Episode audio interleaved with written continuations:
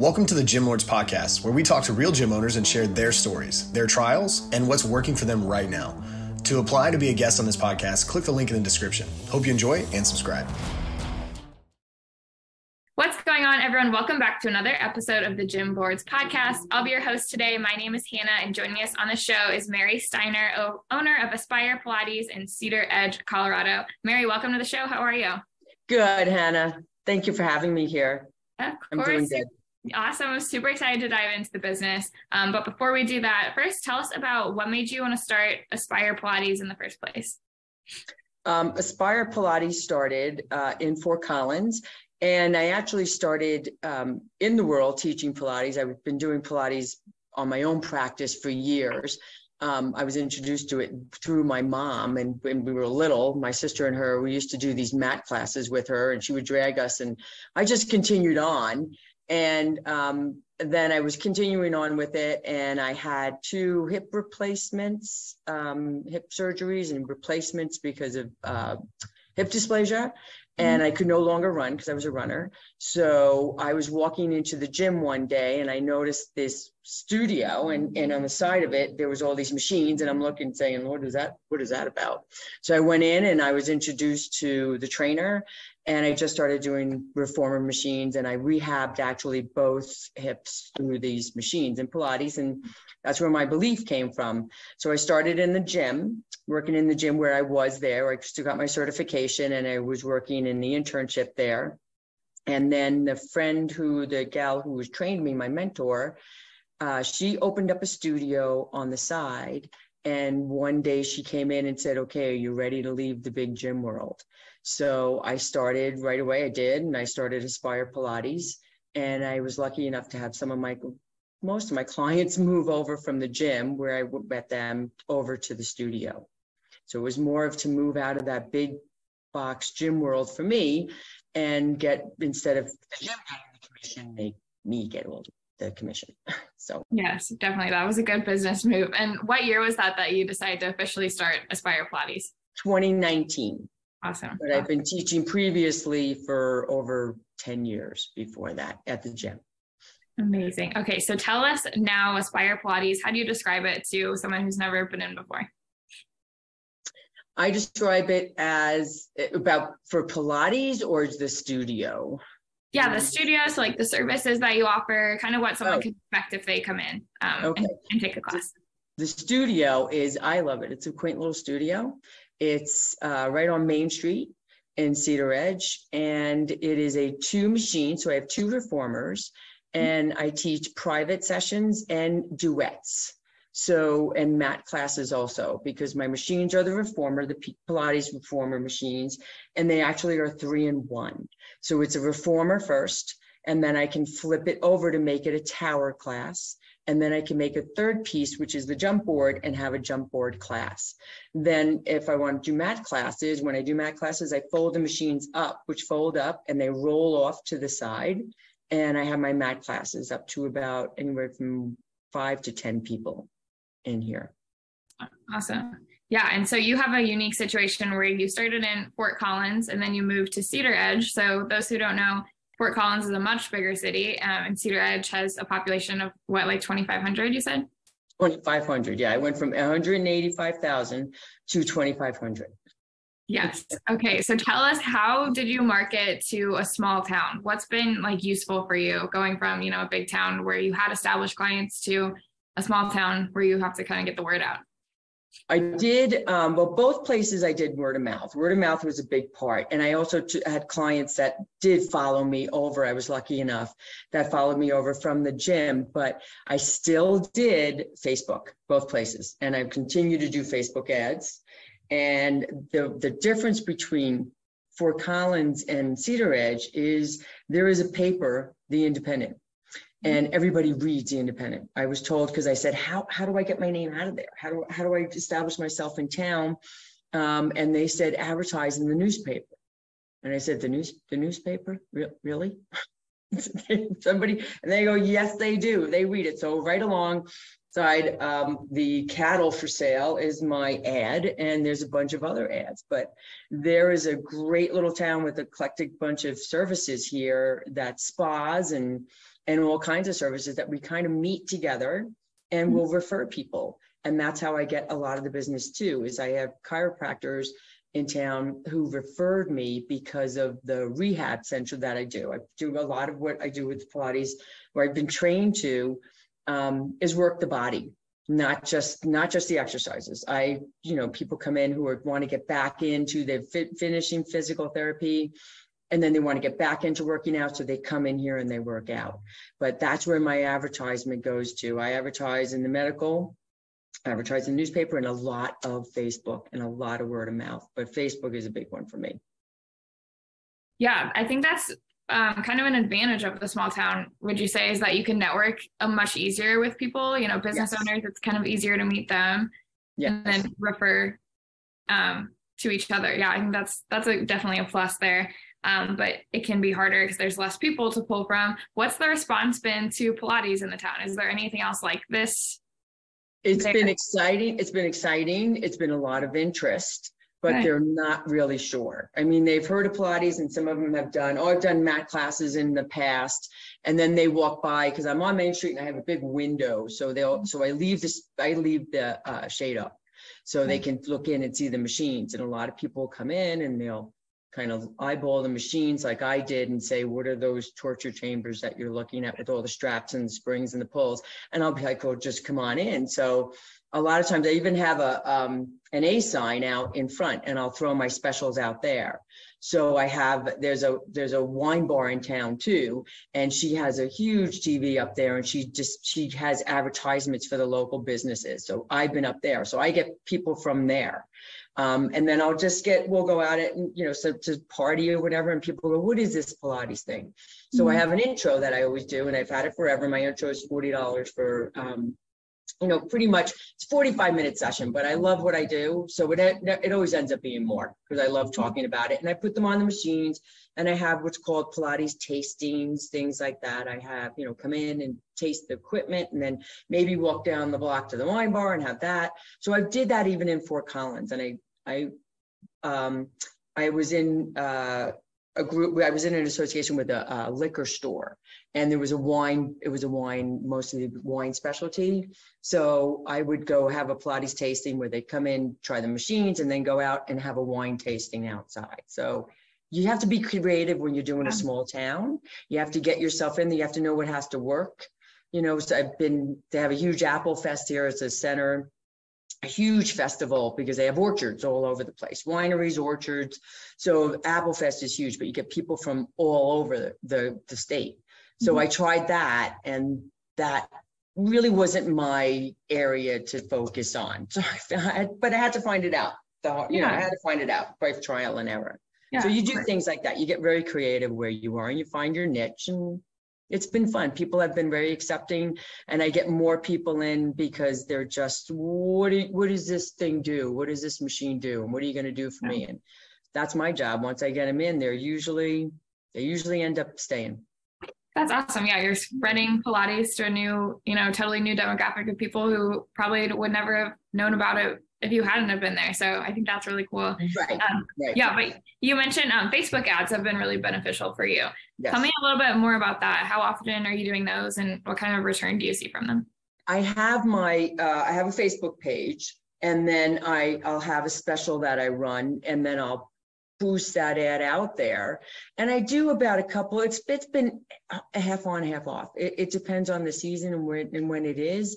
Mm-hmm. Um, the advertising on the Facebook page, like the post, they have a Cedar Edge post here and, you know, welcome to Cedar Edge or welcome to Delta. Because remember, there's other towns around here that I pull from also. Um, so I'll advertise on their, their sites. And I do them um, maybe about once every two weeks or so you know, depends on, I'll, I'll, do a monthly special, but then I'll say, hey, there's, you know, there's a golf course that's the main center in town. So I'll say, hey, I have a Pilates for golfers coming up, and I'll just burst that out and I'll go to the golf course and I'll make sure that I'm on their page. I'll make sure because it's a small town and they don't have a chamber of commerce. They lost their chamber of commerce when COVID hit. So business owners, we're kind of on our own. And this goes to everything. Even, even, you know, when COVID hit, we all had to scramble and do things, but it just seems like the Facebook is is okay. But you know, I, I just find other ways to advertise too. But that's been my main thing to get the word out is my Facebook. So I'll do that. I'll update that and I'll have my post, my Facebook page, and I'll throw little things on there and my Instagram ones and things like that. But again, they're not that big on the Instagram Venmo here. Facebook, yeah, but not so much. it's been different. Yeah, that's mm-hmm. interesting. You kind of have to learn the style of a whole new town. Um, uh-huh. Um, yeah, but we've kind of gone over like what you're doing right now. What are your goals for the future? And you know, where do you want to see the gym um, in the next year, two years, three years down the road? What's like the um, big picture? I want to be able to add more because in Fort Collins I had four machines, but two of them were the the other studio owners, my partners' uh, machines, and I did group classes. So my goal is to get more business, uh, to be able to go to a bigger space, and then add more machines to it. I and I'm for four machines seems to be my I like that, and that's what it could sustain is four machines. I see it getting. I see the Western Slope um, growing in in in popularity just because the the northern part the front range in colorado is getting pretty busy. And for a lot of people who've been here for a while they want to move. So yeah my goal is to be able to have more machines bring in another instructor. Um, i love to if somebody wants to start um, actually getting their certification and mentor them like I was mentored and give them a chance to, you know, practice, do their practice and come in and join in. I would love to have another teacher in here. So that's my goal. More machines, bigger space, and another instructor or more instructors so we can work together. Awesome. Yeah, this sounds like what you have, but like leveled up to like a bigger scale um yes. is now. Yeah, that's awesome. Um, what would you say is like your biggest challenge right now um, on your way to that goal? The biggest challenge right now is um, getting clients. Getting clients. That's what I'm. I just moved here in July, so it's knowing how to get people in the door, and then keeping them in the door. You know, so I have my regular. I already have about about 10, 15 clients now that are regular, but mm-hmm. they kind of fall off at different times of the year. So it's more of a challenge of what people want here and then how to get more people in. Totally. Is there like a tourist population in your town that you see, kind of like a, a transient population? Yes. Your time yes. versus okay, gotcha. What That's what we're after now. Gotcha. What's the busy time of the year there? The busy time of the year, we're, we're about 30 minutes away from a ski area called mm-hmm. Powderhorn. And that is because right up about 20 minutes from us is uh, uh, the Grand Mesa. And that's a Grand Mesa National Forest. So a lot of people will come from other areas to go up into that forest because there's a there's also a ski area up there. But in the summertime, there is a huge mountain biking population up here um, and hiking, fishing. There's over 300 lakes. So you have a lot of people who stay in VRBOs around town. So where I'm working right now with the, um, the wine, one of the other uh, restaurants in town or business owners in town, there's a group of us saying, how can we get those VRBO people in here? You know, that's what we're working on now. My, I have rack cards that I put in all the hotels in town and then one of the hotels in town are well known for their marquee. So it's huge. So she's like, give me it. Tell me what you want. Tell me what your special is. And she throws it up there for like, they have a big biker rally here. They have the, you know, the festivals here. They have the wineries here. So you're right. We are, we're trying to get those people who stay on the outskirts of town and up there to come down and, and, um, come in some of the services because it's a, you know, huge music place. There's a there's a, a music producer who who's been here for a while. He's a, he was in Nashville, so he gets all these musical acts that are passing through Utah to come in and say, "Hey, on your way to Utah, why don't you play here in town?" So we get these bands coming into town. So, yes, awesome. you're right. We're trying to get there as a as a business community since we don't have a chamber of commerce. We just took it up amongst ourselves and just said, "Well, let's get together start let's start talk about this brainstorming how are we going to get these people through town so it's been it's been pretty good that's what we're working on now good yeah i love to hear that you network with other business owners and you kind of all pull together and think you know how can we make each other stronger as a community yes. um, and all work together in that way. That's really cool. Um, and another benefit of, of a small town, I think, that doesn't happen as much somewhere super big like Austin, Texas, where there's thousands and thousands of businesses. So, and uh, and that's the thing. It's being a big fish. I mean, being a little fish in a big pond, and then now all of a sudden you're the big fish, and you're looking around, going, okay, the pond's really small. What am I going to do? Um, but even in you know even in Fort Collins, we had a great um, group of instructors that we all kind of worked, you know, networked together and we each had our strengths. It was funny because I had mentioned the hips being redone. Well, I had instructors around town in other studios that I had known and taught with. Well, they'd get somebody who was, you know, just fresh from getting hip surgery and they went through the PT for it. Now they wanted to get back working out and they'd go, Oh, just, just go to Mirror Studio. Just here's a card, mm-hmm. you know, just go there so that's what I like to do. I like to do that. And I, I think I'm going to try and do that same thing here. Because, of course, you know, with other some areas, sometimes people don't want to network or you're they're afraid you're going to take business away. But I like to dig that through and say, no, you know what? We can we can actually feed each other business, enough business. There's enough business to go around, you know, to do that. So I'm trying to get my foot in the door now and get a wellness fair going and not just, you know, because they have a health fair. But I, mm-hmm. I've been around to a couple of the businesses, the um, massage therapist, you know, the PT, the chiropractor, and just say, look, we need to have a wellness fair, not drawing blood, but to services such as ours to show these other towns. So that's what we're working on now. Show these other towns and areas, people coming through to say these are the services, and maybe then draw up maybe a rack card or something to list all the services and put on the V, put in the v, VRBOs. So somebody coming into town can look at this and go, hey, wait a minute. I do Pilates in Austin, Texas, but I'm here on a visit. So I'm going to go and contact Mary for a studio and do a session. So yeah. things like that.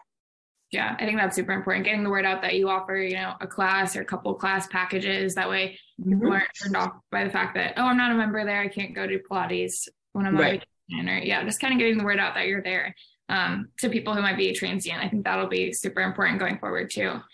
Um, before we start to wrap things up, I this is my favorite question to ask. What would you give to a piece of advice? What would you give as a piece of advice to someone who wants to open their own studio? Um, a lot of our listeners are prospective gym owners um, and they listen you know for tidbits that they can take away. So maybe something that you would tell yourself back in 2019 before you opened doors or someone who might be listening what would you say to them? Um, to open up the studio first right? I i remember when i sat down and i was signing that lease and I remember being so excited, going, okay, I am just going to go out there. That's it. I'm just signing this lease. And then walking out the door after signing the lease, going, what did I do? what did I do? And then, you know what? Basically, take a breath, right? Don't overexpand. Okay. No, first down, get, get start small if you can, right? And then see what is available. If you're buying a business, then you have the clientele and it's different. But if you're starting brand new, start with start with a level that you can handle. It's not going to get out of control and then you can always expand you know you can always expand that's and that's what my thing was is i said okay i started and i was borrowing the equipment in the studio from my from the business partner and um, then from there i said okay I, I can make a living with this i can you know i can pay the rent so i so i then i made the investment for more equipment and then as I got bigger, then I made the more investment for the equipment. And the equipment that I have, that's what my biggest fear was moving down here and saying, oh God, I'm opening another studio. Am I crazy? Am I going to pay my rent?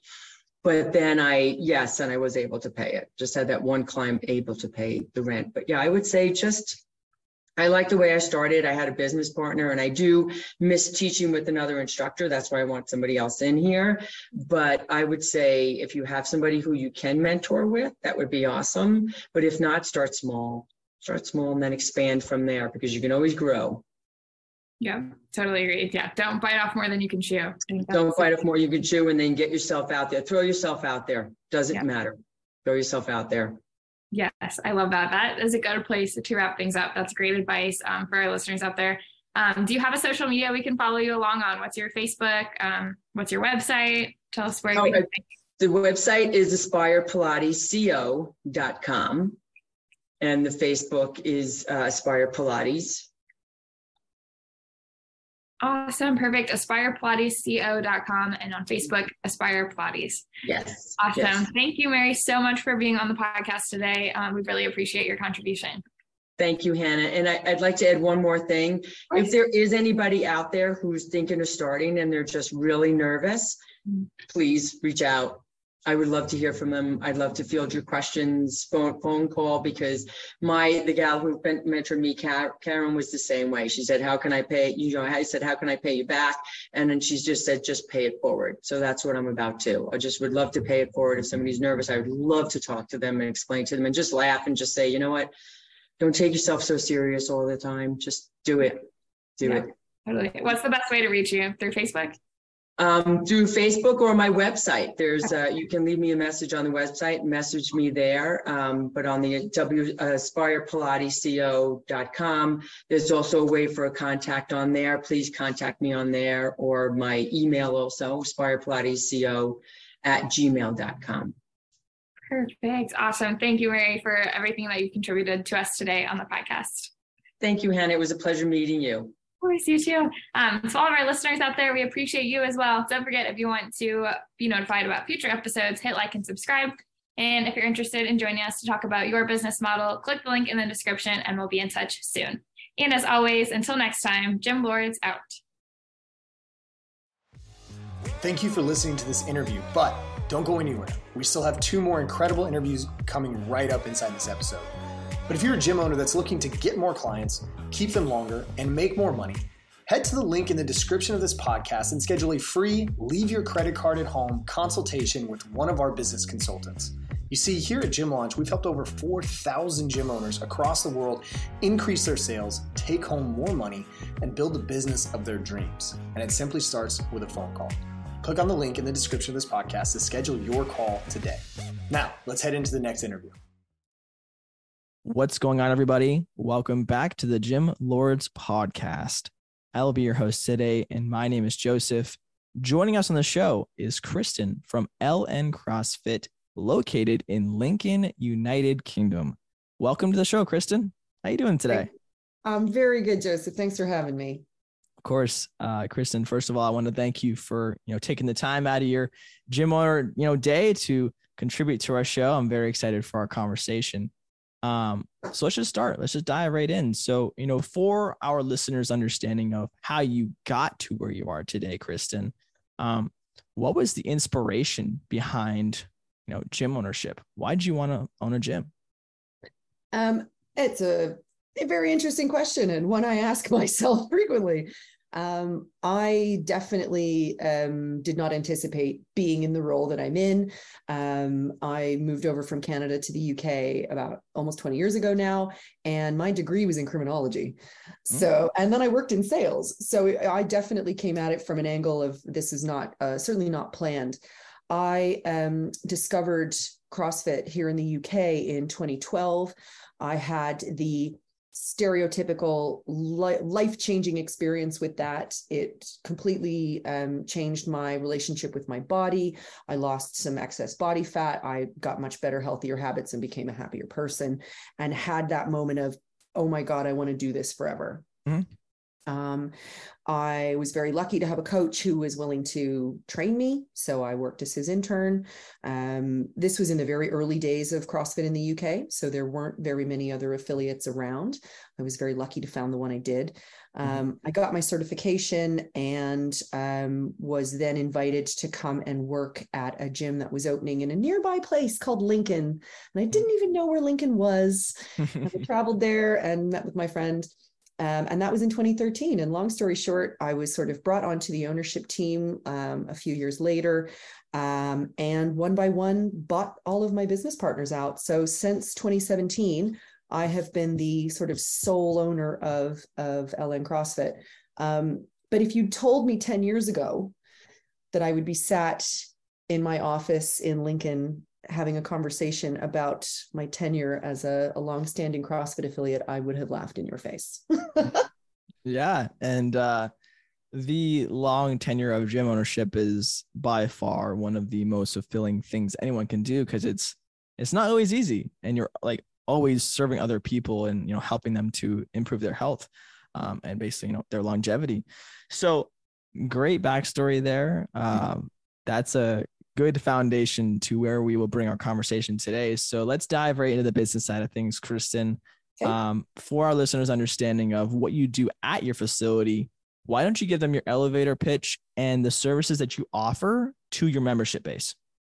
Okay, so um, at LN CrossFit in Lincoln, we say that our mission statement is to serve the needs of anyone in our community who feels that their fitness and well-being needs are not being met in commercial gyms or in traditional health and fitness environments. So that that's it. We're here to help the people who have not been able to find help elsewhere. And whether that is because they don't feel comfortable in commercial gyms, whether they have illnesses or injuries that they think preclude means they can never be fit, um, whether it's just confidence issues. Um, we want the ordinary people who want to be slightly more extraordinary. Um, that translates into like our primary offer is we are a CrossFit affiliate. We're about to celebrate our 10th anniversary as an affiliate. We offer Thank you. Uh, we offer so we offer CrossFit classes. Um, we have seven classes a day from early mornings to evenings, um, and we also do specific barbell training. So we have a mm-hmm. barbell club um, where people can improve their um, Olympic lifting. We run gymnastics workshops. We do we do competitions. So everything that you would expect in a sort of well-stocked, long-standing CrossFit gym. Um, in addition to that, we have sort of some of the ancillary services that you would expect to see in a strength and conditioning gym. I have a nutrition qualification and I run a nutrition um, coaching business alongside those things. We have a all singing, all dancing body composition scanner. Um, all of our members get comprehensive body composition scans every 90 days. And that's just to help them understand the changes that are taking place in their body. Um, because as you know, strength and conditioning doesn't always translate on the scale what people expect. Um, so we've invested in that machine to help people better understand the changes that are going on with them. We have a full-time uh, sports therapist who um, she doesn't work for me. She rents a space here and has been instrumental in keeping our athletes and our coaches um, fit and well aligned. and, and aligned and making sure that we're paying attention to those little niggles and pains that we love to ignore. Um, so she's been absolutely fantastic, and absolute blessing to this business. Um, we have obviously our athletes will seek help from her if they need it but also her clients have been turned into members. So her clients come in who have maybe never seen this style of training before and they're looking through the windows of the gym.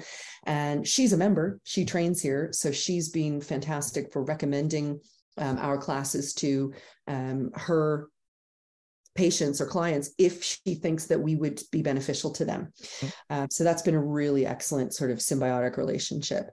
Um, we also have an upstairs studio where we run a not for profit uh, company called the Strong Girl Squad. And that is where some of our female coaches will go out into local secondary schools, so essentially high schools here in the UK, and teach girls um, between the ages of 11 and 18 how to lift weights. Um, so we go out, we fill the van full of barbells, and we go out to local secondary schools, some of which are in quite remote areas. Lincolnshire is a very rural, um, very spread out county in the UK. So some of these communities are, are quite out of the way. Um, not very well serviced. Maybe there isn't even a gym in that town. Um, and we're going out and putting barbells in girls' hands. So, yeah, a lot going on under one roof. Yeah. Um, but we sort of have always thought of this place as being instead of i mean everybody loves to say oh it's more than just a gym um, but we think of it as being like a, a health and wellness community center mm-hmm. so yeah, it kind of sounds kind of like a kind of a one-stop shop for all your needs i mean if you want to get your nutrition it's there yeah. if you want to do some gymnastics it's there if you you know are a young lady in, in high school we're here for you if you want to do classes, we're here for you.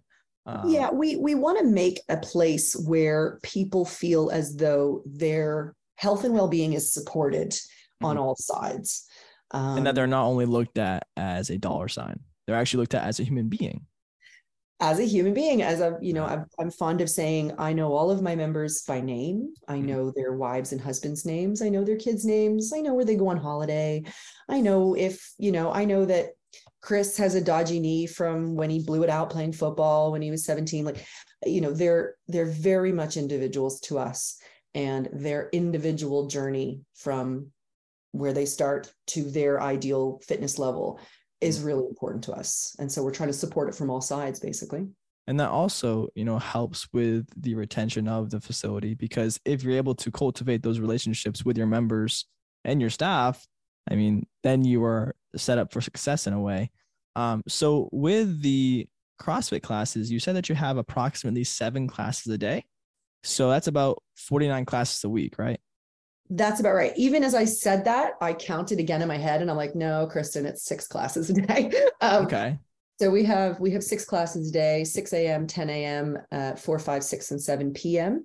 Hmm. Um, and that's Monday to Friday. There are a few classes taken out here and there where we do our CrossFit Kids classes or barbell, but that's pretty much um, what we have on every day. Um, it's interesting. Like I think of uh, scheduling as being one of the things that is like not contentious, but that new gym owners want to be like, okay, what's my timetable going to be like? I need to be able to be open 24 hours mm-hmm. a day because otherwise I'm going to miss business. Um, and uh, we found, we certainly felt that way when we started. We're like, we got to be open from yeah. whatever 6 a.m to midnight. 12 to 12 12 to 12 just yeah absolutely. Like don't bother putting a lock on the door because we're never going to shut. Um, but what you find very quickly is that your your catchment your community will kind of vote with their feet.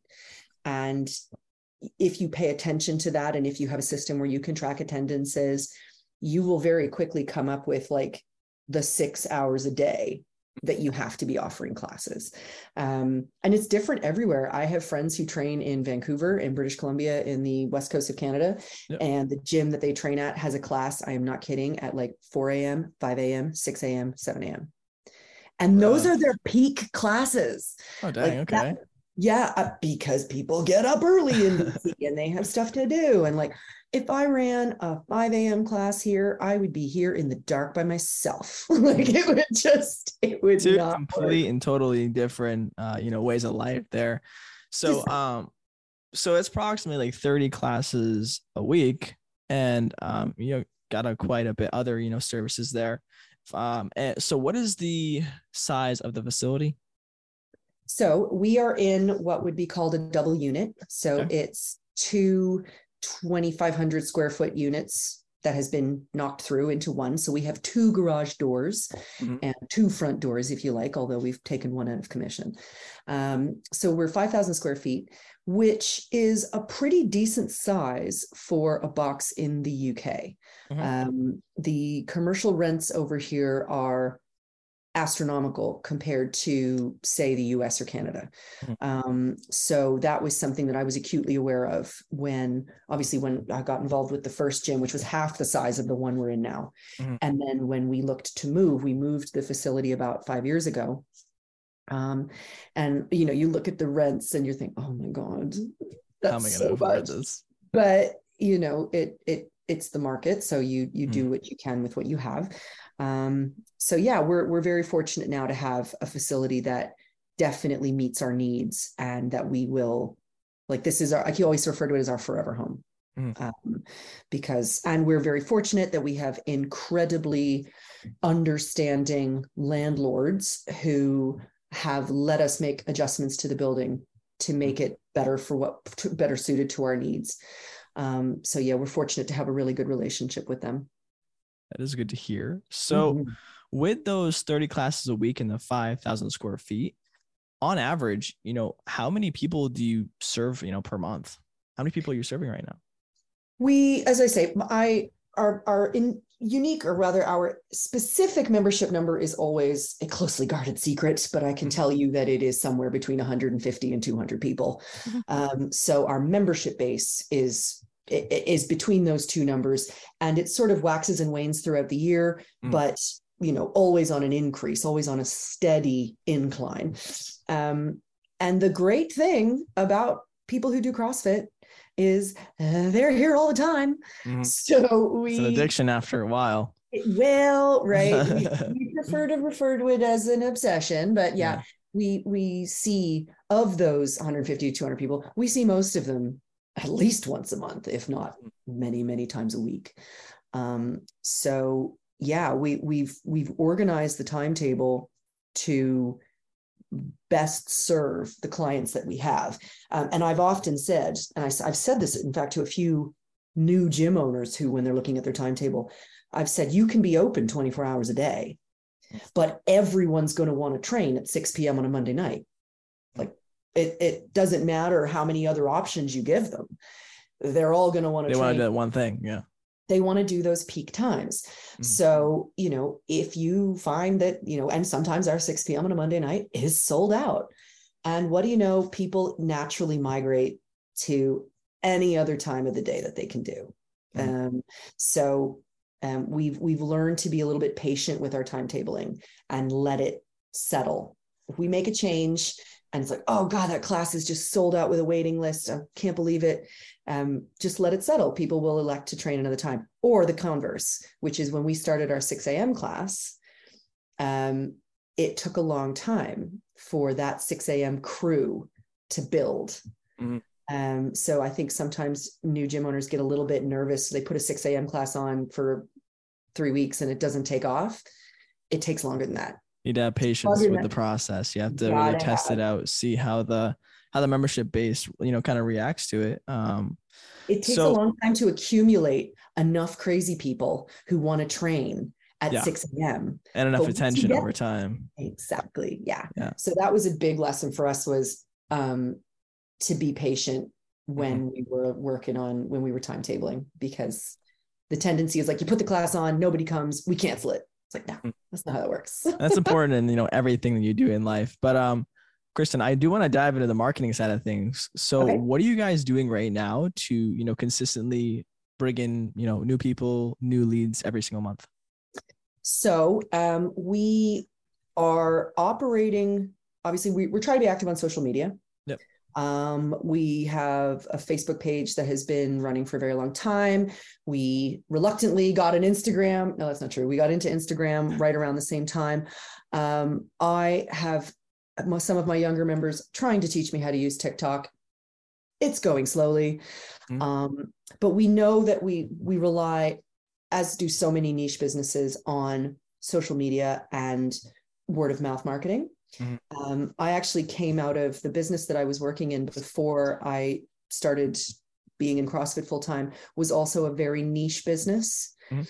And so I learned a lot about niche business marketing where, you know, there is absolutely no point in us spending money on newspaper advertising or radio advertising or even flyers or anything that is going to be distributed to a mass market um, because CrossFit and and gyms like it, strength and conditioning gyms, are not mass market.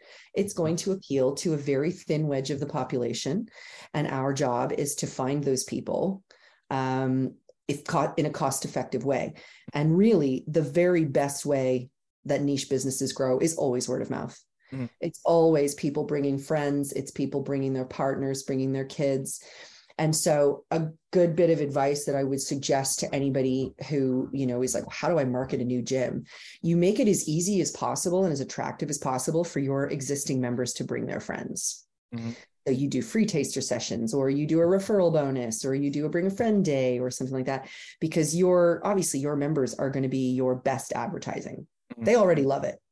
and And- it's easier to you know upgrade the already paying members to higher you know memberships or levels of the business rather than having a cold lead come in and having to sell them on a new membership. So why not just you know take advantage of your you know membership right now? Um You're definitely making your offer as relevant as possible to your existing membership as you say is is critical. Like Mhm. an upsell is only as useful as your ability to back it up. Mhm. so you know if you're going to offer nutrition coaching make sure it's good. Like make Mhm. sure it supports the goals that your members actually have. Um you know, it, it- it's yeah it's not simply as you i know you said take advantage. I know that's not exactly what, what we mean. It's leverage the members you already have and give them more of what they need. Yeah. Yes, like take advantage of the opportunity that you have, not not take advantage of your members, yeah, of course. absolutely. Um, so you mentioned that you have social medias, so Facebook and Instagram. So um, do you mainly, you know, post organically on there, or do you also use the paid advertising side of things? Um, we have experimented with both. Okay. Um, I have gone down the road of paid advertising in the past. Obviously, everybody starts organically, Yep. and then inevitably you get really bored of managing your social media, and somebody comes along and says, "Pay me to do this," and you go, "Yes, great, fantastic." We didn't get the return on investment that we were anticipating with the paid media. Um, so, uh, again, because this is not because this is not mass market, we were getting leads, we were getting new footfall through the door, but they weren't our kind of people. Why do you think that was happening? That, that's interesting. I don't know. In retrospect, I don't know if it was because whoever the, the paid media people were were they showing our ads to not quite our people? Like did, was their algorithm not quite right? I didn't know enough at the time Mhm. to be able to i didn't have a vocabulary to be able to discuss that with them. I since learned a lot about paid media oper- working with another company that i had. Mhm. um, we had a yoga studio for a while and we had paid media with them and it was really effective and now i understand why. Yeah. so at the time i just was like this is you know i thought it was my fault Mm. because we were getting the leads through the door and we were getting them to do their taster session and we were doing the exact same thing that we had done with organically generated leads but they weren't signing up Mhm. and so i was like you know I- at the time i was like it must be me it must be i'm not a good enough salesperson Mm. when now i look at it and i'm like i don't think those people actually knew what crossfit was or maybe they weren't really that interested or what i I don't know Mhm. so I guess my advice on that is if you are going to go down the route of paid media, and there are so many excellent um, marketing agents out there who who do understand the gym, um, the the strength and conditioning gym market. Um, be like have maintain a good relationship with that paid media. Don't just think, right, I'm paying you now and it's your job. Mhm. Um, make sure that they are actually bringing in your people Qualified people. The Yeah. people who are going to become your members because yes it is a numbers game but if you're offering a niche product you're going to be you, you're looking for a very specific person to come through the door um, so at the minute we do it all organically Okay. um, and over the years obviously now that we've built we have you know we haven't got a million followers but we have enough local followers in our not very big city um, that I can see the difference when I really put my foot down on social media, when I really put the gas down and I'm investing more time and energy in it, I see the return on investment. I see Yeah. the people coming through the door. So, um, yeah, eh, that was a really interesting, that was a great learning experience. That was, I was like, I don't understand why this isn't working. Yeah, that is interesting because I mean, from my knowledge of using Facebook advertising in the past, like you're able to target certain personas and their interests. So that's that's interesting. And I've since you aren't getting learned how to do that myself. Yeah, so that, now I that took is good. Yeah, I took not that long ago. I um, went on a course which was like how to understand Facebook marketing 101, Mm. Facebook marketing for dummies.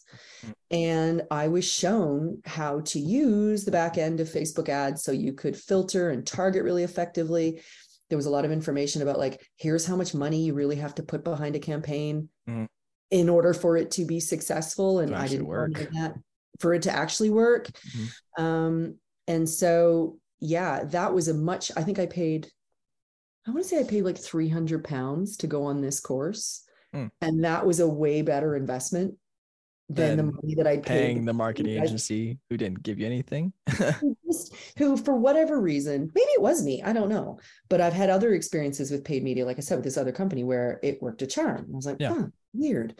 So Yeah. it happens it- a lot in our industry too because i mean anybody can market but especially with our industry you have to know you know our customers pains well opportunity levers basically because sometimes pain isn't a thing they just want to get better um so you know moving forward are you like considering going back to paid media or do you just want to stick straight to the uh organic side of social media I would never say never. Um, but at the moment, we seem to have uh, a pretty good head of steam going with like I've gotten into a pretty good rhythm of making sure that our social media is reasonably well updated Mm. with relevant content, like content that I believe will attract our ideal client. Mhm. Um, and so it's just, it, I would never say never. And Mhm. if somebody came to me and said, I have an offer you can't refuse, I would, of course, listen and, and give them a try. Um, but yeah, it, it- at the moment, it seems to be ticking over okay Mhm. um, on on the organic side. Yeah, so I was uh, curious. So with the organic uh, marketing there, let's just say you post a piece of content and someone comments on it. Do you guys have a process in place that you know reaches out to them to potentially turn them into a paying member at your facility? Uh, we have a process, which is me. Uh, we have.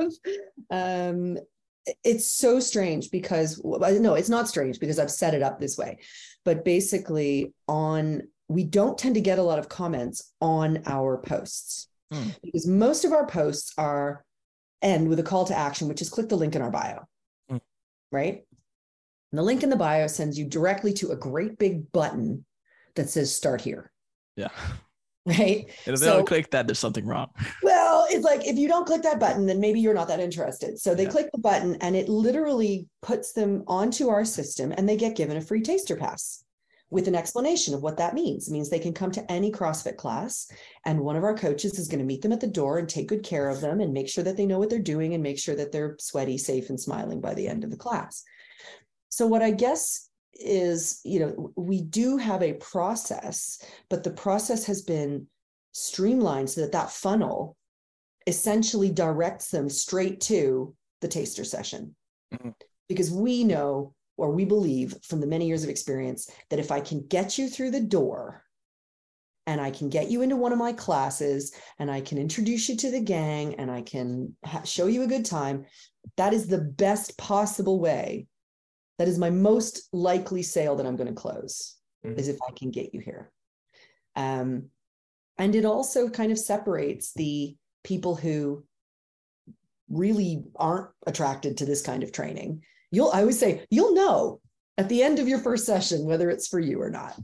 Um, so yeah, the process is is just that really. We have a link in bio. It goes straight to our become a new member, get a free pass, book a class. It's bing bang, you know, bish bash bosh. Um, we don't tend to get a lot of comments or questions on the posts, and if we do, I answer them because it's a five second job. Solid. So, um, I'm wondering here over the next 12 months or so, because obviously, you know, we're in the new year now. It's Mhm. January 4, 2023. Uh, what is the main focus for the business? You know, where do you want to bring this thing, you know, a year from now?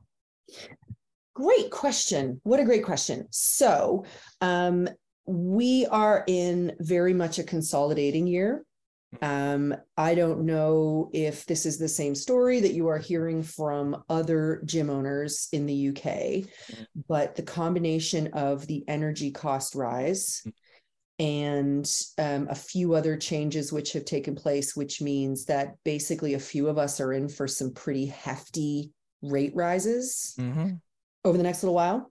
So um, we have taken this as what we would call a consolidation year. So Okay. we are probably not going to be spending vast sums of money on new equipment. We are probably not going to be investing in um, any major changes or you know any major pivots. Mhm. Um, we will be very much focusing on recruitment and retention.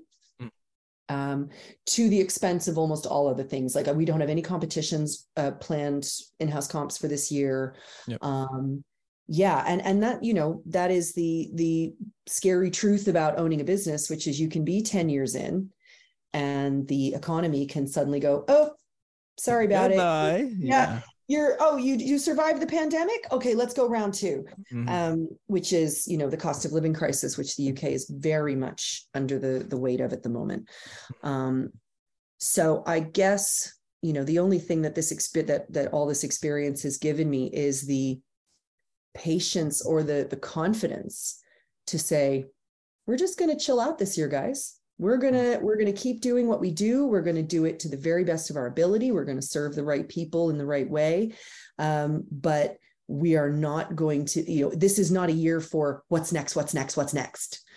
Um, and I again I don't know how many other gym owners you've been speaking to in the UK um, but the pandemic was devastating and most of us are still recovering from that and now we have the cost of living crisis so Yeah. yeah, it's um it's going to be a year where we put our members well-being at the center of what we do because they need it most now um yeah that's our that's our 12 month plan look after our people Yeah. So, what is your guys' plan to, you know, improve? Well, either increase or improve the retention there, because obviously you want to keep the people inside the facility.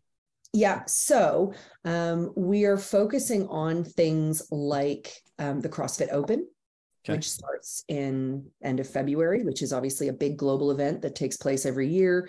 We turn it into a massive Friday night party for three weeks. Mhm. We encourage every member to sign up, whether they've been doing CrossFit for 10 minutes or 10 years. Mhm. Um, so focusing on community events, we're running quite a lot of stuff for charity in the new year. Um, we're going to be, I'm running the London Marathon in April. Ugh, Fun. Don't know why I thought that was a good idea. Um, That's going to be in an effort to raise money for the Strong Girl Squad. But we're also, while I'm in London doing that, we're going to have an event here at the gym, which is going to be a fundraiser um, for that same project. So focusing on um, community oriented projects where people can, or community oriented events where Mhm. people can, as you said, you know, the gym is not just the gym, it's the center of their kind of their their well-being. It's their happy place. That's kind of the word that's in my head when i'm thinking about how are we you know what are we going to do in 2023 we're going to continue to make this into the happy place Mhm. um, and really support our members physical and mental health as much yeah. as So possible. mainly, you know, what I'm hearing here is just like continuing to cultivate, fertilize, and you know, grow those relationships that you already have. absolutely and and you know not to say that i mean we we're constantly constantly reviewing and upgrading the programming Mm. like that is just a that's just a year on year no matter what we are always trolling through the data from previous years to make sure that our our programming that our workouts are balanced and that they are really effective so that we know that our members are getting the best possible bang for their buck for the hour that they spend with us. Mhm. um, that's that's a given is making sure that the, the core of our offer is good. We are investing in coaches. Um, so we took on quite a few coaches last year and we are continually investing in their um, knowledge and development um, to make sure that no matter who is stood at the front of the class our members are getting the best possible um, uh, experience um, so we've i i I guess we have elected to spend money on people, not things. I guess that's a good way of describing it. Like, you know, we might not be getting uh, a big kit upgrade this year, um, but that money is going to go towards training for the coaches instead. Um, so those are the kinds of decisions that are getting made at the minute. Yeah, I like to hear that, and it's uh, sounds like you guys are growth minded, and you just want to maximize the location right now of where you guys are currently at, because obviously this crisis is like in hand all around Yeah. the world, not only in the UK but over here in the US too. Um, Yeah. But Kristen, it does look like we are running short on time, but before we hop off the podcast, I would love for you to share that one piece of advice that you would give to your younger self getting into this gym business. Oh my God, the one piece of advice um, back yourself. I would go back to that girl 10 years ago and tell her that her imposter syndrome is the one thing that is going to stop her from getting anywhere. Um, to have, if you're going to do this, if you're going to be a gym owner, go into it with um, a healthy balance of confidence and humility. Mm-hmm. That's awesome, Kristen. And I want to thank you for sharing that. That was that was great to hear. Uh, you know, reminds me of what I need to do too. Is just take more action than to think about what I'm actually doing. Yeah. Um, but yeah, again, Kristen, thank you for hopping on the podcast today. It was a pleasure speaking with you. And you, Joseph. Appreciate the opportunity. Thank you. And to everyone else who tuned in today, we appreciate you as well. And don't forget, if you want to be notified about our future episodes, hit the like and subscribe button. And if you're interested in joining us to talk about your gym model, click the link in the description, fill it out, and our team will be in touch with you very, very soon. And as always, until next time, Gym Lords out. Thank you for listening to the podcast so far. Don't go anywhere. We still have another episode coming right up, right after this word from one of our sponsors. The Gym Lords podcast is sponsored by Prestige Labs. Prestige Labs is the first and only nutritional supplements company built by gym owners for gym owners. Prestige Labs solves the problem that all gyms have experienced the broken inventory model, low commissions, and even lower quality products. Prestige Labs provides 100% drop shipping, zero inventory, PhD formulated high quality supplements for you and your clients. The goal is simple cover 100% of your rent while never sacrificing your integrity. To learn more, or to become an affiliate of Prestige Labs for free, apply at affiliate.prestigelabs.com. That's affiliate.prestigelabs.com. Double your client results, double your income. You can head to affiliate.prestigelabs.com to become an affiliate for free. Now stick around for the rest of this episode. Use coupon code GYMLORDS on prestigelabs.com for 20% off all future supplement orders. What's going on, everyone? Welcome back to another episode of the Gym Lords podcast. I am your host. My name is Joe Fitzgerald. Joining us on the show today, we have Mr. Mike Messner of Mad Fit Gym coming to you from Mansfield, Ohio. Mike, what's going on, man? How are you today? Pretty good, doing really good. Another new year starting, which is always a great energy time here in the gym. So excited about this is it. An optimistic time of year. Yes. This is an optimistic time of year. We'll take it. Mike, obviously, MadFit is going to be the the focus of our conversation today. So, so context is important here for the people who aren't familiar with you or aren't familiar with the MadFit brand. How do you describe this? What is MadFit in your words? Um, MadFit, we're basically just a locally owned 24 hour fitness facility that's really dedicated to our local community members and uh, making sure they're reaching their greatest fitness potential. That uh, we're really here to just encourage people. Everyone really wants to better themselves on some level. Um, it's just a struggle to figure out how. Yeah. And so there's there's a number of components to this, and and I think it's worthwhile to note that this is paired in tandem with another business that you own. Tell us a little bit about that. Um, that's Budokai Martial Arts. That's really um, where I got my start, kind of in the business of uh, fitness, and really passionate about martial arts.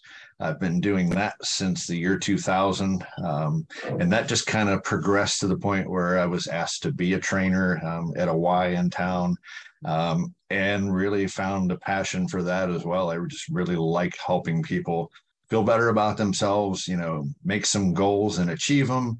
Um, and it really can change your life, um, both the fitness and the martial arts. So, so, it's kind of an amazing combination of the two.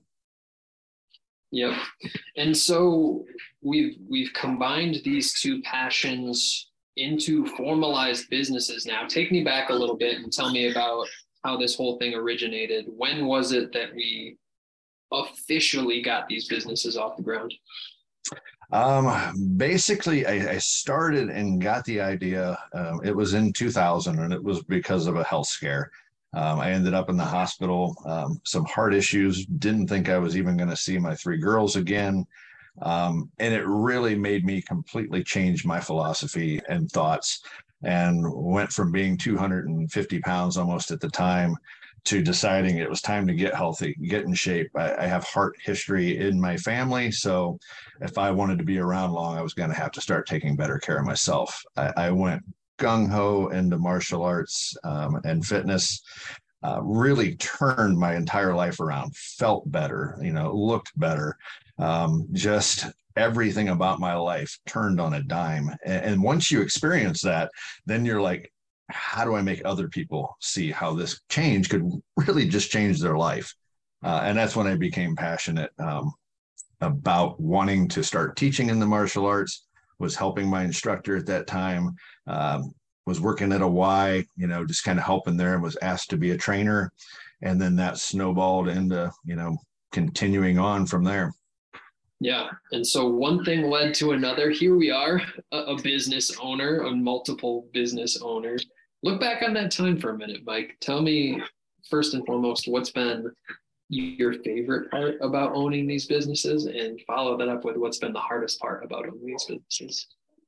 Gotcha. Um, favorite part is is literally the people. Um, and, and especially now that I've been doing it for so long, on both sides, I see people come back now that started here, you know, in the gym or in the martial arts as like a kid or a teenager. Um, now it's been, I've had the gym for almost 14 years. They come back and they've been, you know, through school now, they've been in the military, they're coming back and they're just on leave or something like that. And they're a whole different person. And I hear story after story of people that were just inspired um, by the people here, not just me, but we really have great members here that it's unlike any community I've seen in a gym before, especially in a gym, um, of everyone really helping each other, talking to each other. So many people now walk around with their headphones in. They don't even acknowledge other people in a gym. This one, I just had a guy come back at the end of 22 and the end of December, said he had been somewhere else. And he's like, I just came back here because this is the cheers of gyms. If you remember the old television show Cheers. Don't we all? Yeah. And so everybody knows your name. At yep. Flip that around, Mike. Everybody that spent time in our industry knows that that it's not all sunshine and rainbows, and, and they, we take our bumps and our bruises in this this blood sport of running a gym. What's been the hard part? What's been the biggest challenge for you? Um, there's been so many, it's crazy. Um, two years after, yeah, two years after we opened the gym, we had a, a Planet Fitness come into town, and and okay, and it was like two months after that, another box chain came within a quarter mile of my gym. So I, I really got my legs swept out from under me at that point. Um, really didn't know if I was even gonna make it, you know. And then mm. finally, you start that chugging back up the road, and then 2020 happens so it's indeed it did.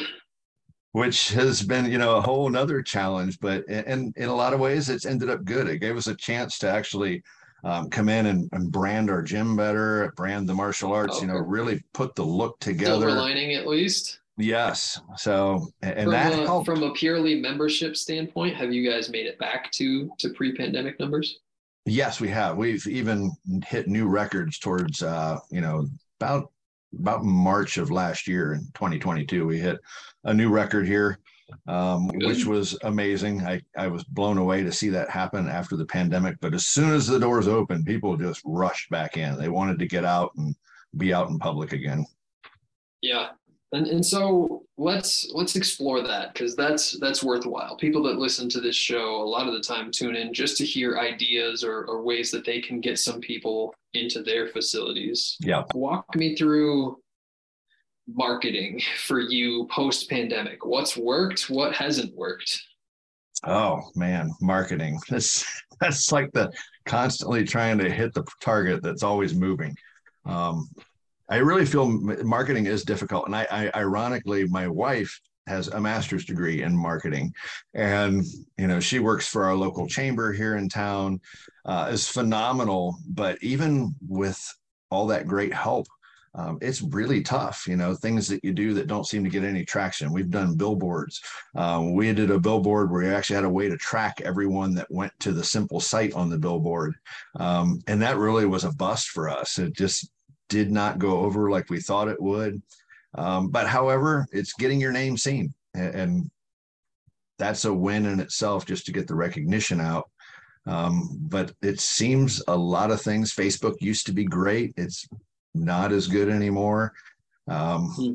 I think. Do you mean biggest, in terms of of advertisements or Facebook as the platform in general? Uh, as advertisements, I just don't feel it works as well as I used to get so much traction on my ads there, um, and mm. anymore I do not as much. Okay. Uh, word of mouth is always. Um, I think I'm hoping people are kind of fed up with with a bit of the uh, social media side of things that they want more personal interaction that they're actually going to get out and go to places like a gym more often and actually talk with people. Wouldn't that be nice? Yes. I think we're, li- hopefully, we're living in the hypothetical a little but maybe right maybe day. maybe but um, it is like hopefully covid did something that people also are really a little more concerned about their health um, and mm. thinking more about getting out and getting exercise to be, you know, in better shape and not suffer as much. Yeah. So, uh, with all of that in consideration, what do you think marketing will look like for you as you move forward? Do you plan to continue to run Facebook ads? Will that strategy change a little bit? I will be continuing to do it. It's, you know, you've got to kind of plug everywhere you can. Um, you know, my wife has even tried to push me that we should be doing some TikTok videos. Um, I'm just, I'm not a great fan of yeah, doing videos. Right. But that's, that's where people are. They do like the videos. They want to see things. Um, we have put together something that that has worked for us is we got QR codes like on all of our circuit machines now, and we've made videos uh, of my wife and I basically how to set up the machine. If you're on it, you can scan that QR code, and it's us on that machine telling you how the settings work, where they should be, you know, and how to use that machine. So it's another option for people to make it simpler to get started. Yep. Now, take me to the next step here, Mike. Hypothetically, we get these leads, regardless of where it comes from. Word of mouth, they they walked in off the street, they yep. clicked a Facebook ad, whatever the source is. Walk me through what happens from that moment until that person eventually signs up. Who are they talking to? What's that conversation about? What do they sign up for? Um, they, it's interesting. We actually got a program that would help supposedly to take people through that lead process that it kind of tries to generate your leads bring them in funnel them down. Um, it would send some auto emails and and i hate it. Uh, i absolutely hate it. The automation is great. The the site does some great things but to me I want to talk to the people, you know, and and I'm as soon as we get a lead that funnels in from the website, I'm emailing them. I, I don't call them. I think feel that's a, little almost intrusive anymore. So I'll send them an email, you know, welcome them to come try it, um, offer them, you know, either our free trial or if they want to do like in the martial arts, we have a two week paid trial where they get videos with it of everything they would be doing.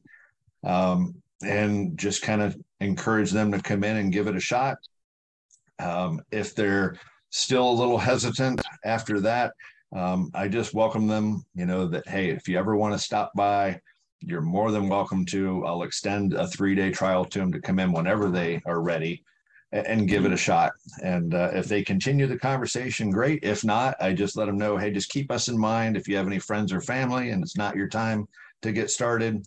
Uh, I'm not real high pressure. I, I don't like. That's what I was going to say. It sounds like a very, very laid back type yes. of process. Right? Yes. And, and, these programs, the way it's set up, they have so many messages. Have you ever seen any of these automated um, programs that kind of there are many engage people? And I thought it was a good idea. Uh, it's it's not. You know, it's so much better just to be one on one and personal with people. Sure, I have a I have a tough time with automated anything in our yes. industry. I think either it costs an outrageous amount and you actually get a decent product, but at the end of the day, it just feels like you're talking to a human, or yes. it feels really robotic, in which case we're probably pushing people away more than actually pulling people in. And yes. so a lot of our industry has reverted back to much more manual techniques, whether it's calling on the phone, whether it's reaching out through an email. Because I, I think if we're to be honest with ourselves, I think the average buyer's BS radar is finely tuned at this yes. point. I think people can tell if they're talking to a robot or not. Yes. Uh, and so the the market comes full circle at least. So a lot of those conversations we're funneling them in person. We offer some sort of trial or, or just to get their hands on oh. the product in general. With your model, it's interesting because we have multiple different services here do you find that you are are steering or suggesting people towards different options or is the the the first step just to get a membership and then we can have that conversation down the road um, really, when they call in, they kind of have an idea whether they're thinking martial arts or gym. I really try never to steer anybody in any direction. Even when they call for martial arts, I'm the first guy to when they call in and they say, "Hey, you know, I really want to do martial arts. I, I love jujitsu," and I'm like, "Oh, you know, that's not quite what we do here. You know, what and I explain what we do do. And I tell them if you want jujitsu, you know, hey, go see Sean Chitwood. Uh, he's just a few miles away from us. That's where you'd want to be. You know, if hey, if you want to do competitive Olympic style karate, you know, we don't do that. You know, you want to go see Chris Hirschberger over here at another place. Um, I really don't think anybody should be pushed into something they don't want. If they want MMA style fighting, you know, it's I send them to Cody here in town. Um, so I, I really don't yeah. try to steer anybody anywhere. Negative word of mouth travels far faster than positive word of mouth. I think that's that's something right. our industry has found out. Yes. Far and too even, many times.